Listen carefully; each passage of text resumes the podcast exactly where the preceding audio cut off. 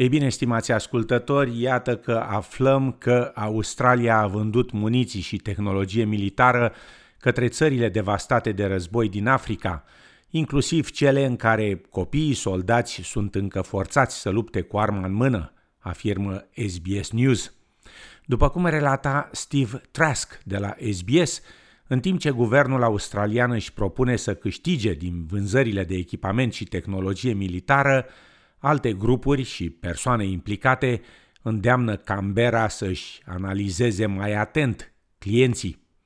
Grace Arak avea 12 ani când a fost răpită de un grup rebel și forțată să lupte în brutalul război civil din Uganda. I was given to, to be the wife to the second in command to Joseph Kony.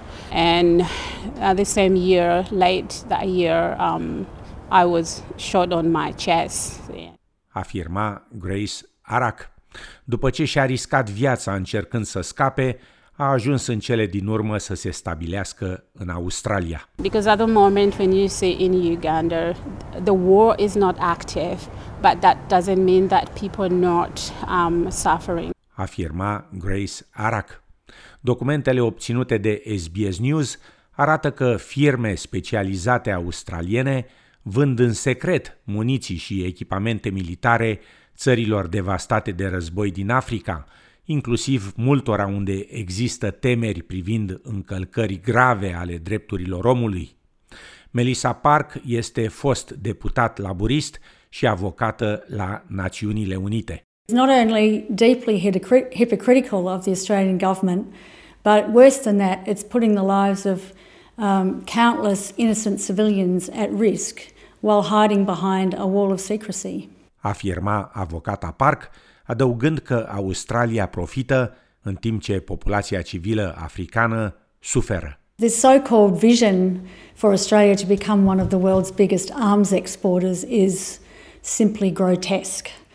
Um, I, I, find it hard to believe that uh, rather than seeing ourselves on the international stage as a good global citizen, uh, as, as a nation that promotes prosperity and peace sustainability and respect for human rights, that instead we would seek to increase the manufacture and sale of weapons. Afirma avocata Melissa Park.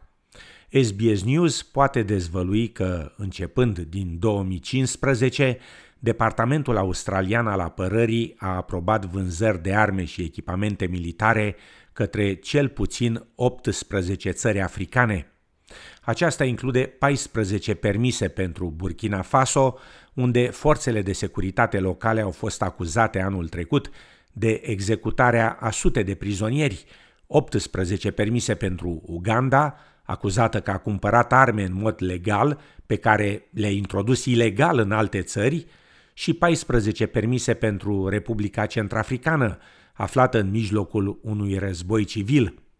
Pe lângă acestea există și vânzări de arme și muniție către Somalia, Mali și Sudanul de Sud, unde guvernele sunt acuzate că ar înrola copii soldați.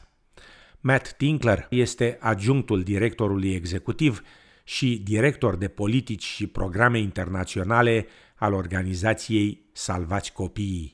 What we do know is countries in Africa that have received uh, permitted military exports from Australia have been involved in things like grave human rights violations against children. These are things like recruiting children to be soldiers in conflict. We know that more children die in conflict in these places than soldiers die in conflict. So it's really hard to know whether Australia is walking this fine line of being an arms manufacturer on the one hand and being an upholder of child rights on the other. Afirma domnul Tinkler.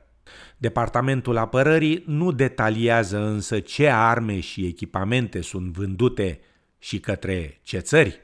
Permisele se referă la echipamente speciale concepute pentru uz militar și la muniții care sunt inerent letale. Ministerul Australian al Apărării afirmă că în prezent efectuează o revizuire cuprinzătoare a evaluării riscurilor pentru fiecare permis de export și că acestea sunt refuzate atunci când riscurile sunt considerate contrare intereselor naționale ale Australiei.